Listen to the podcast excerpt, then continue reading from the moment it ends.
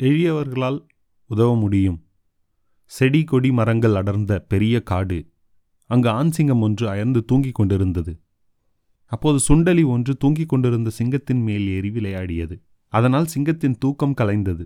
சினம் பொங்கியது கண்கள் சிவந்தன. சுண்டலியை கடுமையாக பார்த்தது. சுண்டலி அஞ்சி நடுங்கியது. சிங்கத்தின் காலடியில் வீழ்ந்து வனராஜனே என்னை மன்னித்துவிடு. எப்போதாவது நன்றி மறவாமல் உனக்கு உதவி செய்வேன் என்று மன்றாடியது. சிங்கம் ஏளனமாக சிரித்து நீயா எனக்கு உதவி செய்யப் போகிறாய் ஓடிப்போ என்று கூறி சுண்டலியை மன்னித்தது. பல நாட்களுக்குப் பிறகு வேடர்கள் விரித்த வலையில் அந்த சிங்கம் அகப்பட்டு கொண்டது. தப்பிக்க வழியில்லாமல் தவித்தது. அந்த காடே அதிரும்படி முழக்கமிட்டது. இதர மிருகங்கள் எல்லாம் பயந்து ஓடி மறைந்தன. சிங்கத்தின் குரலை கேட்ட சுண்டலி ஓடி வந்து பார்த்தது. சிங்கத்தின் பரிதாப நிலையைக் கண்டு வருந்தியது. வனராஜனே முன்பு நீ மன்னித்ததை நான் மறக்கவில்லை.